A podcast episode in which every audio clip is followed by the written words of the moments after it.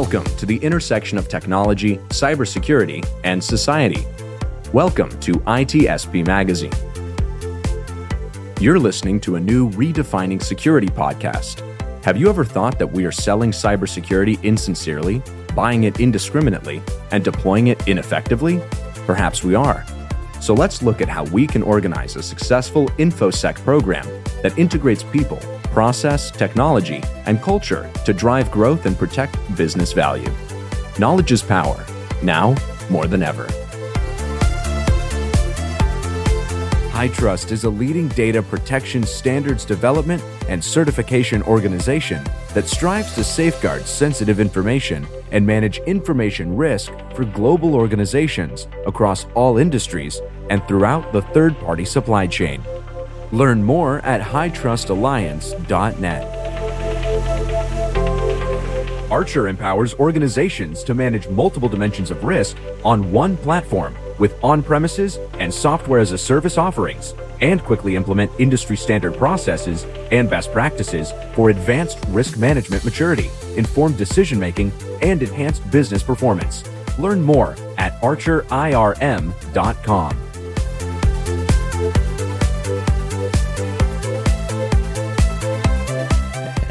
We are off and running here for a new Redefining Security episode on ITSP Magazine. And today, it's an interesting day. I think we, we, we thought we were going to go live. I mistyped something uh, on uh, Twitter. We are recorded here, as you probably can tell.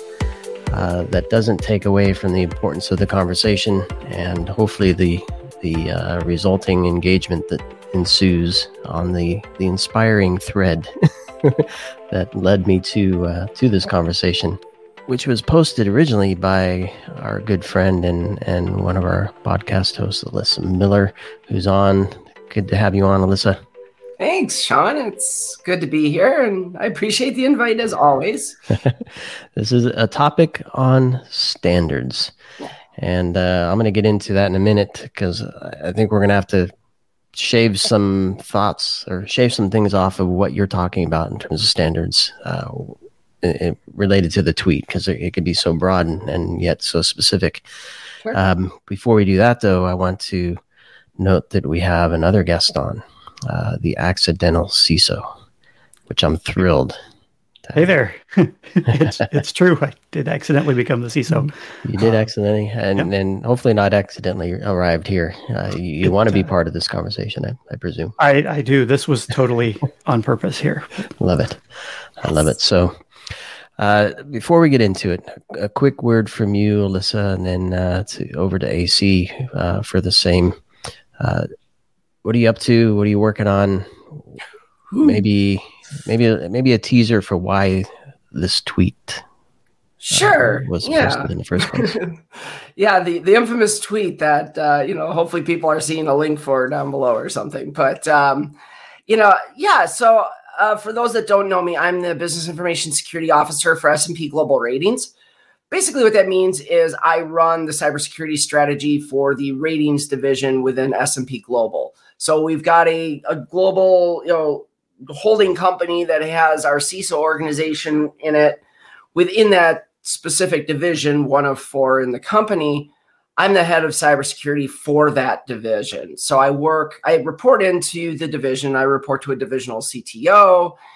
And my focus is bridging kind of that gap between the business and the security team. And so that not only involves bringing what the CISO organization is doing into the business and trying to advocate for security practices and so forth within the business. A lot of times, what I do is actually pushing the other direction. And it's saying, hey, now wait, you know, you, you need to understand the business context better. Um, you know, how can we align these initiatives that you want to do that make a lot of sense, but get them so that, you know, they're aligned with the business so the business will give you solid adoption and we can really achieve the goals that you're looking for from it. So, you know, obviously a lot of different things come up as a part of that. And, you know, I mean, just it, it gets me thinking about a lot of different things and seeing, you know, where as security people we can do better. And that kind of led to, you know, one of the, tw- the to the tweet that the, the infamous now tweet that that spurred this conversation. Love it. My my mind's already spinning with uh, with ideas and questions. Uh, but AC, why, why are you on here? I uh, uh, so Alyssa reached out and said, "Hey, you know, I want to bring you on this podcast to to talk about this." Uh, uh, most recently, I've, I've actually been doing uh, consulting work. Uh, I've been in the industry for twenty plus years now, and uh, a lot of IT infrastructure work, IT operations, security related, and uh, all the way up through running IT departments and running security for organizations, building security programs. And I've started con- consulting about a year ago helped a friend get his consulting company off the ground, and now I'm actually working in the early stages of getting my own consulting company off the ground. So my focus is going to be helping other accidental CISOs, uh, folks that find themselves trying to build an information security program, maybe not in the best place in an organization org structure wise as well, uh, to navigate what they're dealing with and and to be successful to build security programs in their orgs. Nice, and I I would venture a guess, and I haven't haven't been a CISO. Don't know that I'd ever want to be. Sorry, but I'd venture a guess that a lot would re, a lot of CISOs would rely on at least industry standards, if not uh, yep. some government uh, wide standards to help them at least frame mm-hmm. something and start the conversation. So that's why this intrigued me. Is like when you when you say standards are not always good and I think some of the tweets responses uh, kind of question that as well. Um, that got my attention, but I think Alyssa, you're specifically talking about something more specific within your organization. Was it more of an operational standard you're trying to apply across the org, or was it was it based on something like a NIST or? Well, yes. I mean, tell me about what you're what you're talking about specifically. Yeah, I mean, we we leverage uh, you know different frameworks like NIST and so forth, and you know, I mean that that's a function of two things really. One, just um, you know, giving you a starting point, right? Any organization that's looking to start developing their security standards, what easier place to, to start than something like NIST CSF, or you can even get more granular if you want to use like IS, uh, NIST 800.53. Like, right? I mean, those are a couple standards that really give you a strong starting point. In fact, you know, 800.53 gets really, really granular, but you know, for us, we're also heavily regulated.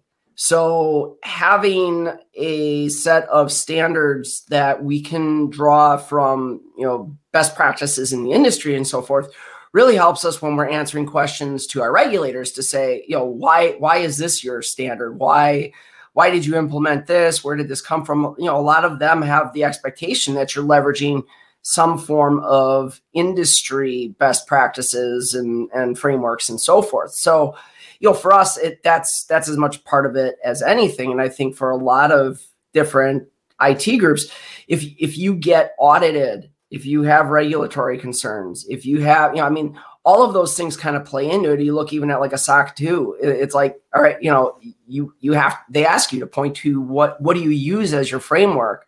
So rather than build one, hey, turn to the industry and grab what they've got.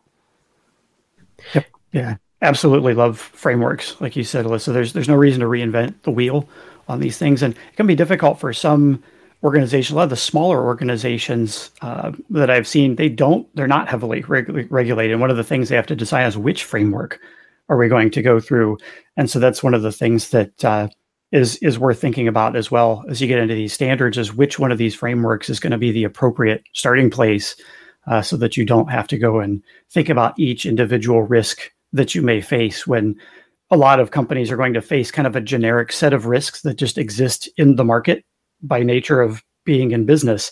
And so if you can start there and, and work on mastering those, um, you can make an awful lot of headway uh, before you have to get to, you know, bespoke security controls and, and things that are, are just for your org. Yeah, and Alyssa, I think you, you kind of pointed to something where as you as you get deeper into some of the the frameworks and standards, it kind of pushes down further, right? This is more about the control and analyzing the control and proving out the control, and less gets further and further away from from the business. And I'm wondering when we're looking at standards rooted in frameworks, let's say, do security leaders tend to use that as a means to protect themselves? So if they get questioned, like I think you kind of alluded to a little bit, uh, this is why we're doing this because somebody else said this is why we should be doing it. Or is there some grander vision for leveraging standards where you can actually, I think as part of your tweet responses, we're saying this is should be about the business. So yeah. Uh, no, and, and and you bring up a really good point. There are a lot of security leaders who will, you know, use that as kind of the the why, which, you know, to to AC's point, you know, with a young organization or an organization that doesn't have like a really strong, you know, large security uh, team or organization within it, you know, that can be enough and sometimes that's okay. You know even if just your maturity is is low and you're just getting started sure that's a good place to start and just saying hey we're we're adopting this because it's best practice and we're going to adopt this framework and we're going to do these things but as you grow in maturity the questions start coming up. Why are we really doing this? You know as i said before 800.53 has like really really really prescriptive controls. And some of those just simply may not be appropriate to your business. And so I think as you become more mature in cybersecurity, the the CISO, the other security leaders, you got to have a better answer than well because NIST says so, right? it's got to be a matter of we looked at our business threat model, we looked at our business risks, and we understood them and determined that these controls apply um, or we're going to implement these controls or a, a different control that meets the same objective. And this is actually one of the things that disappointed me about NIST CSF was originally I loved it. Like I thought it was a, I was, thought it was great because it wasn't prescriptive. You know, you had 800.53, I had like I forget 200 and some odd controls in it. Um, but NIST CSF came out and it was just more of a framework. It was, hey, we're not going to tell you specifically how to do this but we're going to tell you these are the things you need to be thinking about in terms of you know large categories of cybersecurity program and then maybe break that down into you know some practices but they didn't get deep into controls at first and then people asked like you know people who weren't able to take the time or didn't want to take the time and design their own controls to match that started you know pushing for you know well tell us more give us give us more prescription on this and now you've got CSF is cluttered with all of these very prescriptive controls. And I think that's that's you know, I, I, wish it had been released more as like an additional guidance to the CSF to say, like, all right, so you want to adopt CSF. Here's some ways to go about it. Here's some optional controls.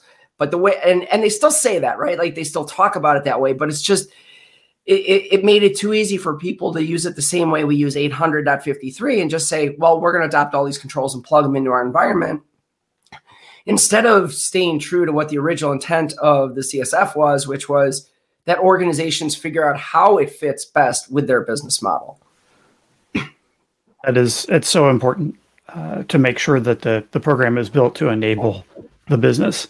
Uh, and that's where a lot of, unfortunately, a lot of security folks will uh, struggle a little bit because there's there's sort of a you know in the in the technical world in IT and in security, uh, you know a lot of us think very you know binary. You know it's it's this or it's that, and to to to understand the business to the point where you can help them make good decisions on how to implement something. And so in in NIST CSF, you know, as Alyssa was mentioning, it's it's not prescriptive. It's sort of a, a principle, and, but then you've got to figure out how are you going to implement that principle what's the tactic that we're going to use to implement that and then as you get your standards in place you know you it, you know and, and i think also something that happens in a lot of orgs is they they they get these things in place but in especially young orgs or that are that have mature immature security programs eh, in a, in a lot of other fields like you have to learn the rules before you start breaking them. And i think security is also one of those things as you start implementing these things and you get your controls and your standards defined within your org you know you can't make them so rigid that the business can't still do what they need to do. And you know let's say you mentioned prior to, to flipping on the the record switch talk about your your security exception uh, program that you have within your your security program and that's one of the ways that you can do that to grant exceptions for for certain things.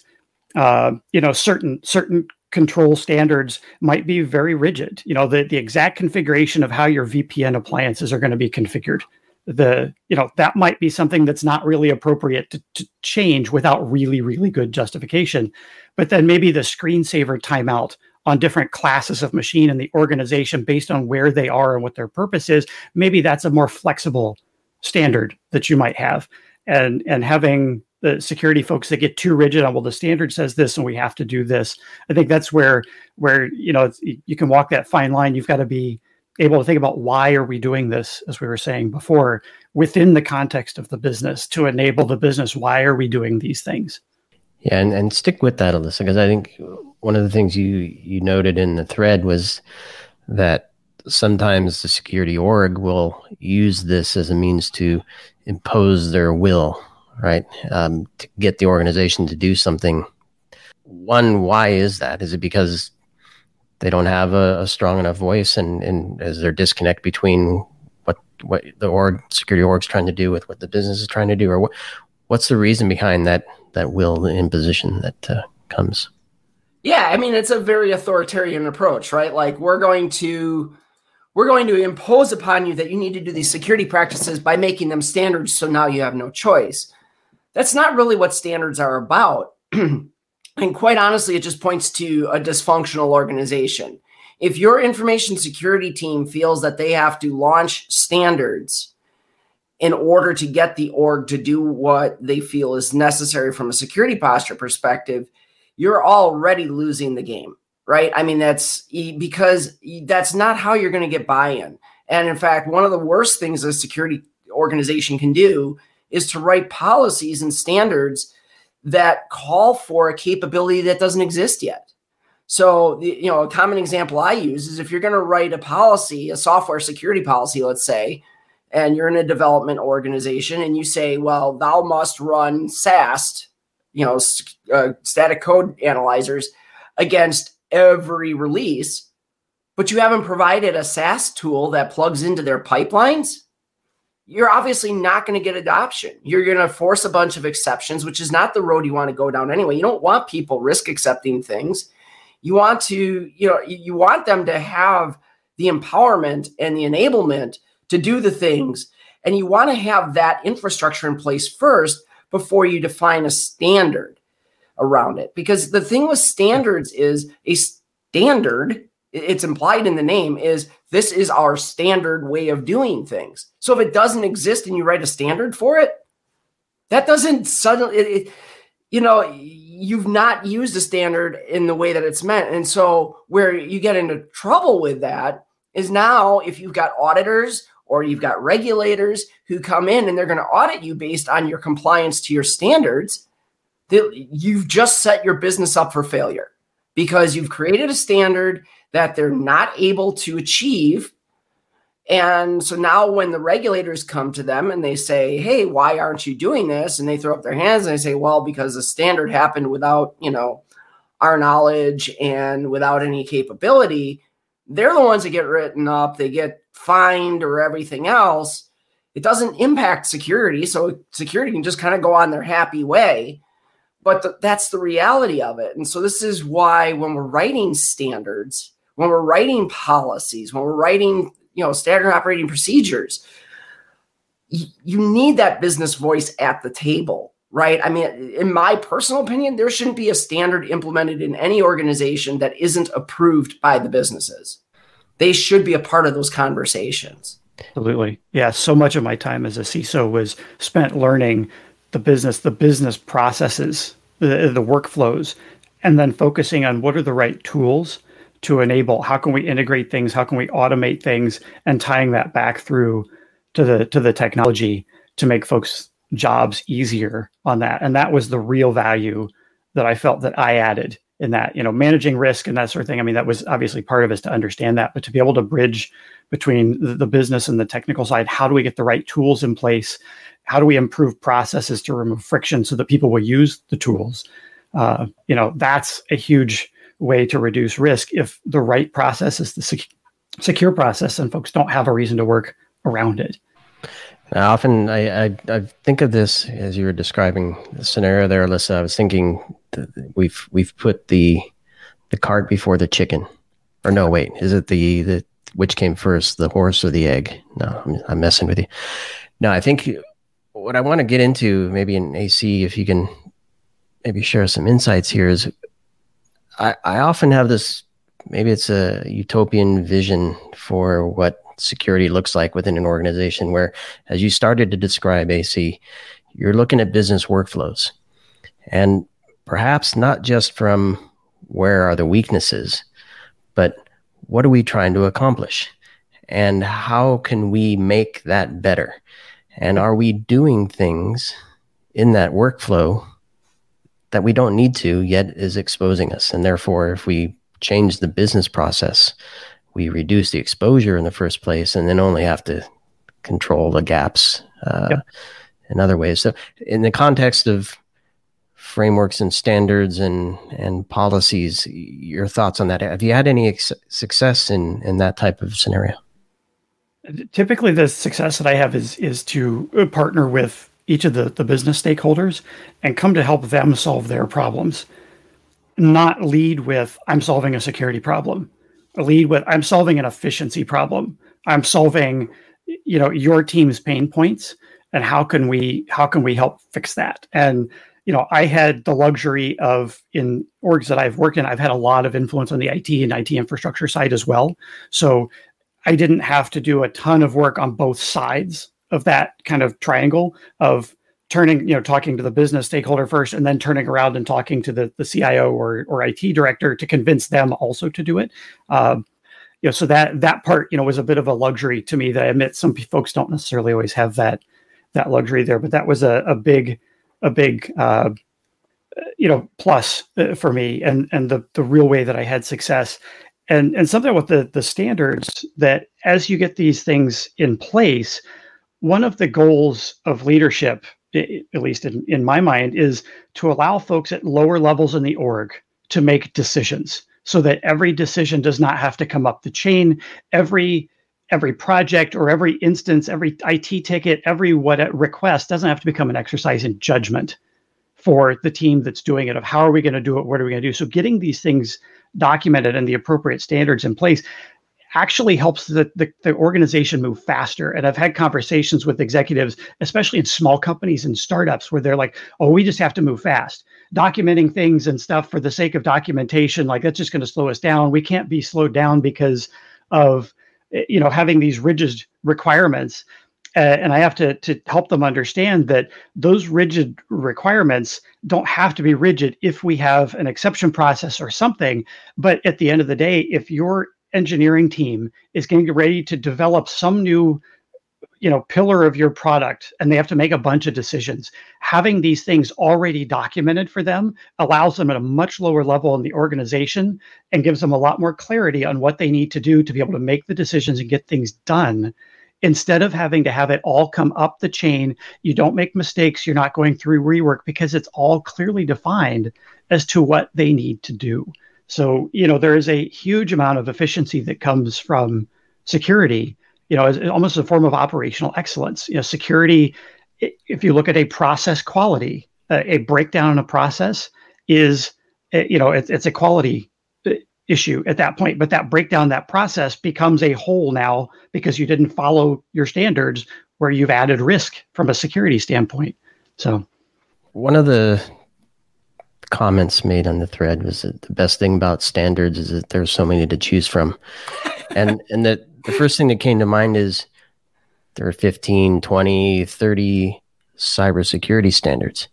And what I and I'm just going to set that there for a second, which we can talk about if we want. But then there's this, I presume, whole other world of other standards that we're completely ignoring, right? There's legal standards, uh, yeah, business standards that, that just doing things in retail or banking that aren't risk related, right? Oh, so the CISO is going to be looking around risk, but there's so many other like you, you talk about AC, you talk about rigid standards or that we're what we're putting in place.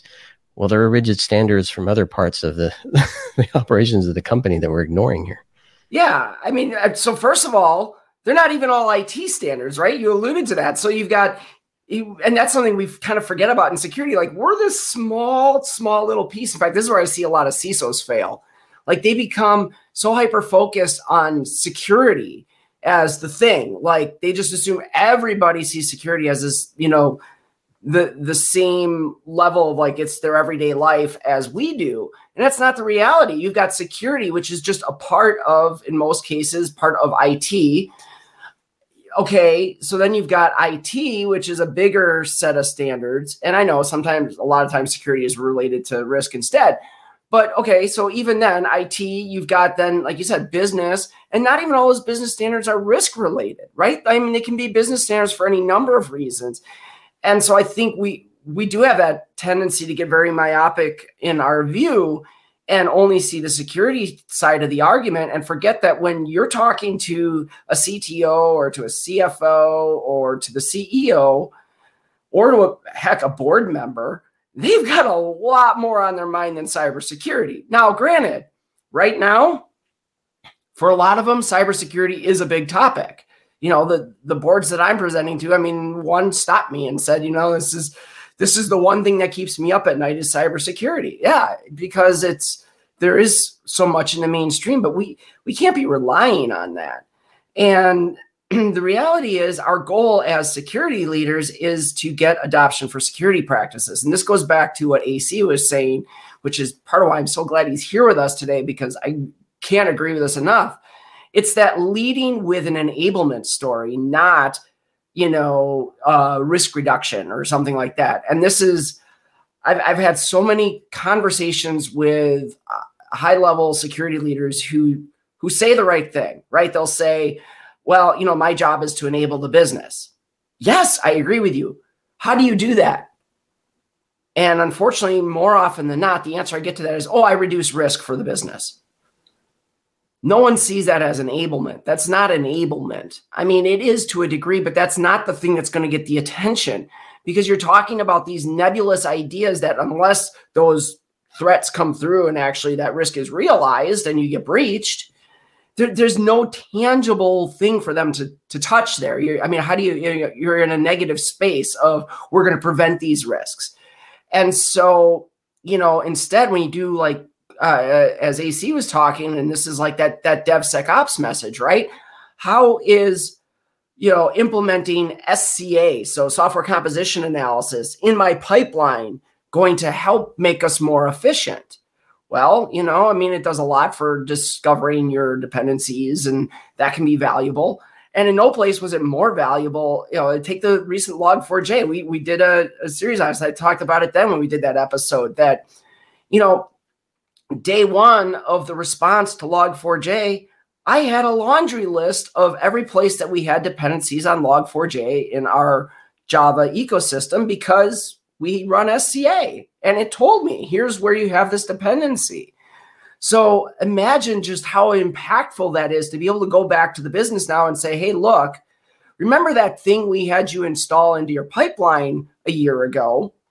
Well here it is. Here's how it paid off we didn't have to go and send your your engineers on a wild goose chase trying to find it in all the different Java libraries. We knew day one where this thing existed.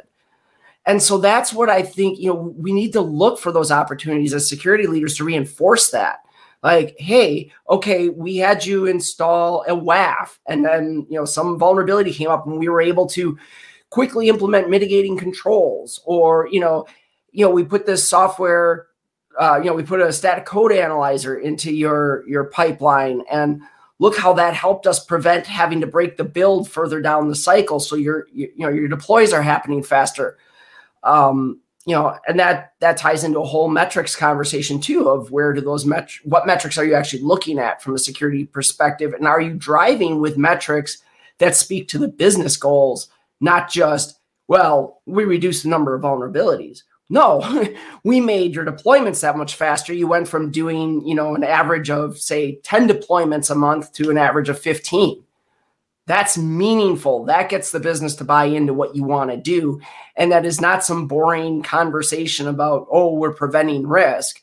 that's actually enabling the business to move more agilely and agilely is that a word um, i'm making things up um, you know make but it, make, it allows them to innovate. It allows them to move quicker to, to be more responsive exactly what they want to do from a business perspective. Yep and that that pipeline that that alyssa's talking about i mean that's that's a ciso's best friend in in my mind. You know being in software startups uh, you know in in my past you can you can control you know privileges and access to different things through there. You can control all of these different stage gates for quality control and stakeholder approvals and your change control process and all these things that so many orgs struggle to get their people to do consistently for process for the sake of process. But if you can build that into the automation of this pipeline and the pipeline supports it and it makes their job easier and stops them from having to do meaningless tasks that are you know repetitive and they're not value add you know that's uh, that's that's it's a win for for everybody around. And you don't like i said you don't have to lead with hey i'm solving a security program problem here because you know uh, we we're not mi- monitoring our, our software digital supply chain well enough and people aren't following the change control process. You know now now you know we've got a, a pipeline that that helps us do that and gives us the information we need to be able to articulate those things up to to leadership. At the end of the day those those those security vulnerabilities they're just they're just bugs they're defects they're, they're just quality issues. And all these software companies they already have a process to deal with quality issues anyway from a, a functional standpoint. It just this is just one more data source to feed into that to improve the overall quality of the software of the product. Love it. Two two great examples there. And i'm so where, where's the core of the problem sit? Is it in how it's created how it's applied uh, how it's uh, audited and, and used? Where, where does where does it sit? I, I, think one of my my complaints has always been it comes back to, to context and awareness on the parts of the folks that are, are involved. So the the security team, if they don't have awareness and context of how the process that they're actually, you know, trying to put security controls into works and what the people that are going to be using that process do and what the business purpose of that process is like all of that context is really really important. And the technological uh, p- understanding they have to have of what's the infrastructure under this that maybe the IT infrastructure team needs. Like there's a very broad understanding of culture or not of, of context across the entire organization that has to be understood. And actually culture comes into this as well as what's the organization's uh, culture you know that can play into how people are going to make decisions when there's uncertainty in what they should do and and those types of things or if they run into problems with the process day to day so i think i think that's where a lot of the difficulty comes in is to really get these things right it is a multifunctional effort because having a single person is not it, like that one person it, except for maybe rare occasions Uh, or instances like you're not going to have that one person have all of that context and understanding across the entire org like they're going to have to pull together cross-functional people and work and collaborate and i think i think too often you know folks look at a, a standard or a framework and say well nope we have to do this and they you know they put their foot down and they don't collaborate on it. They don't go to the folks that's gonna that it's gonna affect, or they don't understand who it's even going to affect to go work with them and, and collaborate with them. Yeah, I mean, I think that's an important point because honestly, there's this weird misconception that like engineering teams and the business in general dislike standards. They don't dislike standards. In fact, a lot of the engineers I work with would love to have standards if, if, if they have context and if they apply to yes. the business and they're not onerous. Yes. They don't deplore standards they can't stand having standards that are onerous and create additional friction. That's the key, right? And that's why that, you know, not releasing a standard unilaterally is such an important concept. And this, I mean, this was the whole premise of that tweet was you can't just go out there and and make a decision unilaterally as security that this is our new standard, we're going forth with it, because you know, you've got the people on the other end who have to implement that. And you're not, your goal in implementing a standard is that people adopt it, right? I mean, your goal as security is you want people to follow that standard. But if you set them up without a capability to do it, they're going to bypass it. They're going to risk accept it, get exceptions, whatever, you know, whatever your organization calls it, whatever that process is, or they're going to ignore it if you don't have anything like that. And the reality is they just want you to tell them, you know, what is the right way to go about these things, but then also they have to be given the tooling or the knowledge or the processes to be able to do so. And that's the thing. When we talk about culture, and you know, to me, culture and DevSecOps go together tightly. I mean, that's really what DevOps was all about, was building a culture. It wasn't about technologies necessarily. Now we we created a bunch of tech, technology to, to to enable that. But the goal always was how do we bring devs and operations people together to a common goal? And then security wants to get involved. Okay, so if we want to met DevSecOps, let's let's get security in there too, where we all have a common goal. But that becomes our culture, and it's so much more than just automation, right? Automation is crucially important, as AC pointed out. I mean, we, we mm-hmm. absolutely that has to be part of it. But too often we become hyper focused on that, and it's the only thing we think about, and we forget there are other processes we have to focus on. We have to focus on enabling the people with knowledge, right? So it's people, process, technology, and oh yeah, by the way, everybody hates when I throw the fourth one in there. It's governance. How are you measuring this? How are you making sure? And if people aren't aren't living up to your standard, you got to have the humility to go back and say, maybe we didn't write this standard properly maybe there's a better way to look at this. And we should review that standard instead of saying nobody's living up to the standard, go beat on the business divisions and yell at them because they're not doing enough. Maybe take it upon yourself in security to look at those standards you, you wrote, and maybe you wrote them in a way that's not achievable.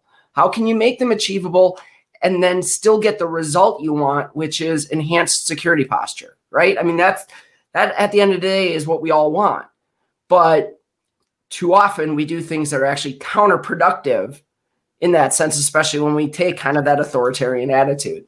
Yeah, that's an excellent point. The, the governance sort of like how you're going to decide what you will decide at, at that point, how the decision will be made is kind of another way to look at that. And a lot of the engineers that I've worked with, if they may not agree with the decision, but if they understand how the decision was made in that that context, they you know they'll they'll you'll you'll still be able to get that buy-in even if they don't necessarily feel that it, it was the the absolute best or ideal situation. But if they if they see how the the decision was made and what what compromises might have been made and had maybe even had a voice in that or at least somebody who represented them in their leadership their director their vp somebody had a voice in that you know that that goes a long way to getting that that buy-in from those groups culturally.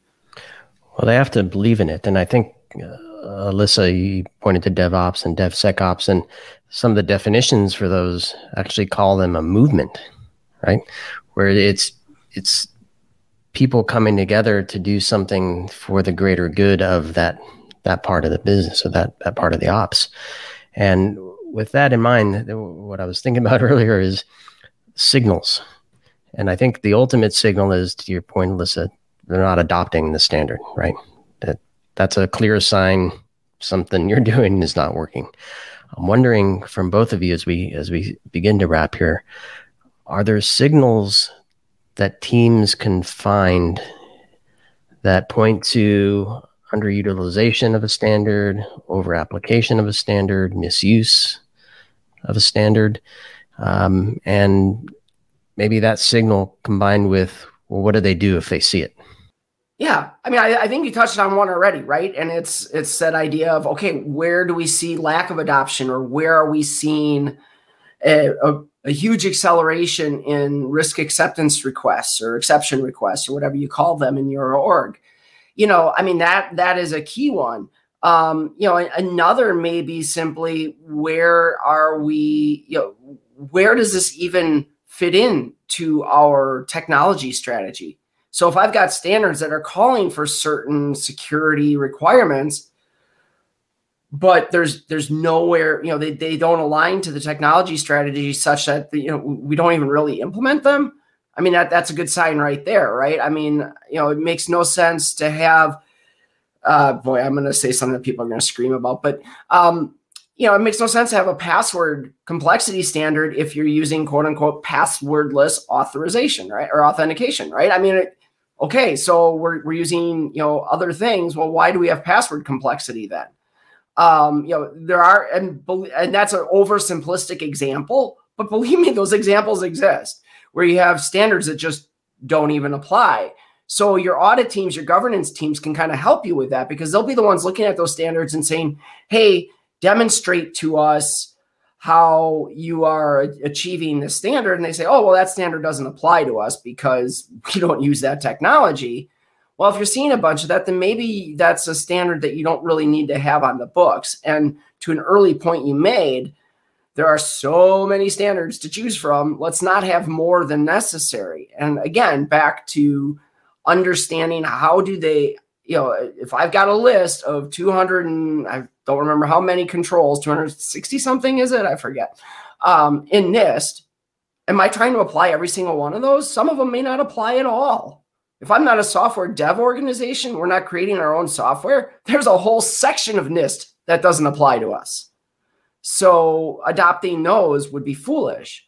But again it, it I, I feel like we keep coming to the same answer, which is you got to understand the business. Security people, you have got to understand the business that your company does. For me, it's credit ratings. I have to understand, and believe me, I'm still learning. I've been at the organization a little over a year now, but I'm still learning what what that whole ratings business looks like and realizing that it's way more than just credit ratings and it is figuring out where it all permeates into you know the market space and if you don't have that awareness, you're setting yourself up to fail. Yeah, AC. Yeah, and I think you know my my thought is is, is if you look at error rates, error rates in your, your processes and things within the organization. Um, I love tickets. Uh, a lot of people hate them because they feel like it's it's you know unnecessary work. But again that's one of those places where then you obviously haven't built your process and your your tooling and your automation and things well enough that the ticket just merely documenting that there was an issue and being able to have things have that information pulled together for for what was done to resolve it and it's not easy enough to open the ticket view the ticket work the ticket those types of things. Like you've got work to do operationally within your org. But you know, if you look at error rates during onboarding, for instance, how many help desks did you get because something in your onboarding process broke down at some point? Like there's where you can start zeroing in on do we have bad controls in place? Do we have bad tooling, bad bad integrations, bad automation, manual steps that are error prone, those types of things. Like you can look at a, a multi-step process like employee onboarding and look at the associated, you know, problem tickets that went along with that and look at the error rates to sort of dial into what areas of that that process need to be addressed uh, on there. So I think that's one of the, the the huge things that that you can do to you know to look in and, and figure out where where standards may not be necessarily dialed in and optimized. Yeah. Yeah, and I keep thinking things like uh, account open failures or uh, card issuance failures. Those are direct impacts on business and maybe signals there could point to issues downstream in, in some of the apps and, and controls and whatnot. Um, we're, we're coming to the end, but I, I, would be remiss if I didn't ask one more question because a lot of what we talked about is somewhat uh, AC. You touched on some some things with uh, organizations that have uh, less maturity in in their security programs, but I really want to go there because a lot of things we're talking about is big picture companies with solid processes and, and big teams. My question to each of you is a final thought, uh, and it's driven by one of the responses in the tweet. So you get the question too why do we need a standard? So presumably this is for organizations that are small, don't have a big program in place, and they're trying to get their footing as a security leader and they're leveraging a standard. How do how do they take that question and successfully navigate the uh, the waters ahead of them. Yeah, uh, I, I, think the way that that I explain it to to small orgs that are are just getting started is, you know, those those standards are, as I mentioned before, it's it's to keep every activity from having to become an exercise in judgment. Somebody doesn't have to stop and make a decision every time. You you make a decision. This is how we're going to do it, and it gets documented. It gets communicated. You can now tell you know are people doing a good job? Your your people know am i doing a good job? Am i following the standards? Am i following the documented processes?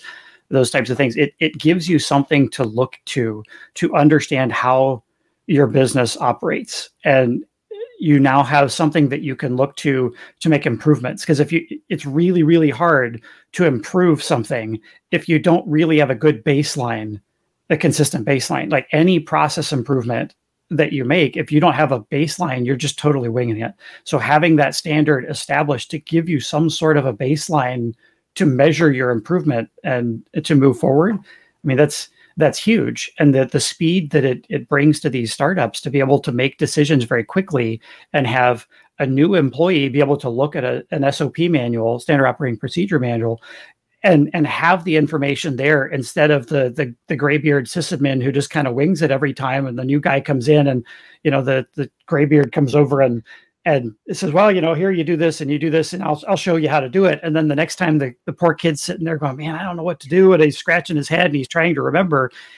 And it's going to take him four times longer to set up that laptop for that new hire or whatever it is. And then it may not be right. And that new hire is not going to have a good experience during their onboarding process. Like I, I love onboarding because it's a it's a non-technical uh, the process that every organization has to do, and it ties in. So there's so many great tie-ins to, to security, but you know that that's usually how I tend to to like to portray this stuff to, to small business of why these standards are are so important to their their organizations. Yeah, and, and both of those are so important. The the measurability, the enablement side. And if you make it a little more tactical, it's even look at, you know, if we're talking specifically about security standards now for a moment, you know, just look at where the environment is going. You may be a small startup. I don't care how small you are, you got 50 people. People are buying a product or they're buying a service from you. They are going to be asking you about what you're doing in terms of cybersecurity. And when you have standards in place, when you have that library of your standards, your policies, your SOPs that you can pull out and say, this is how we do it. We we've adopted NIST CSF and we've implemented it in our standards this way. It, it makes it so much easier to demonstrate for governance what it is that you're even doing. And so, what that then leads into is standards give you that ability to react to adverse business conditions, right? Because now when something happens, you can turn back to your standard processes and either understand, okay, how did we get here? and was something off because this is the way we were doing things and it didn't work out or something bad happened, right? Now you have a, a knowledge base of how you operate as an organization, or you can use it even to actually respond to that condition and say, boy, look, okay, we we got away from our standards here. Let, let's return to this. Let's leverage this. Let's look at where we need to be and how we got away from that. When you don't have those standards, you don't have that context. If you don't have a standard way of looking at things, I mean, you know, if someone asked me that question, why do we need standards? It's like, okay, well, let, if you're a CFO, let's, well, maybe not CFO, but if you're in accounting, let's look at accounting for a minute. Why do we need GAAP? Because otherwise, everybody would do it their own way, and nobody, you know, none of our numbers would make any sense. We wouldn't be able to measure financial success. We wouldn't know what was going on with our business. It's the same thing with standards in any other part of the organization. Absolutely. You want everybody working on a common way of business so that then you can you as as you know AC said you, you've got that measurability now you know whether or not you're doing well you know whether or not you're getting better and you know the, the challenge is yeah we, we can't ignore cybersecurity a lot of startups see it as that you know, kind of that inhibitor, as AC pointed out early on. But when you can leverage your standards to actually make it easier to adopt cybersecurity, now you can leverage your cybersecurity posture as an actual, uh, you know, market differentiator. You, you you stand out from the crowd because you have those capabilities to point to, and you can confidently speak to what it is that you actually do from a security perspective to protect your customers. I love it. So much good stuff in here, and I'll uh, I'll, do my best to kind of summarize. I think what I'm gleaning from this conversation is that standards, if used appropriately, can give us a common view in w- into what we're trying to accomplish as an organization. So well beyond security, right? And if we don't just build build that standard and deploy it, but we actually look at it and, and see what it's doing. We can we can also get a common view into how it's impacting business operations and potentially even uh, business objectives. And I think the other thing that really struck me, uh, Alyssa, is the, the the humility note, where taking that view and having a, a humble posture to say, this isn't really holding up to what we're trying to accomplish. It doesn't fit our culture, it doesn't fit our business objectives. It's not really enabling, as AC was saying, what we're trying to trying to do as a business. So uh, take heed in that and make adjustments. So hopefully it's a good summary. Um, I'll never do it as good a justice as, as, the two of you, which is why you're on. And I, I want to thank you both for having this conversation with me and bringing it to our redefining security audience.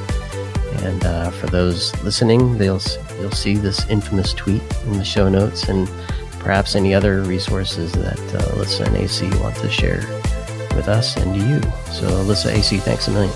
Yeah, thank you. Yeah, thank you. This has been great.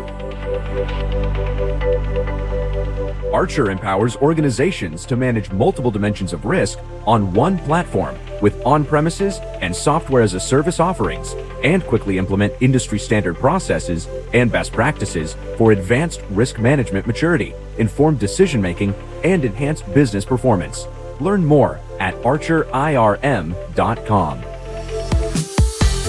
HITRUST is a leading data protection standards development and certification organization that strives to safeguard sensitive information and manage information risk for global organizations across all industries and throughout the third party supply chain. Learn more at HITRUSTalliance.net.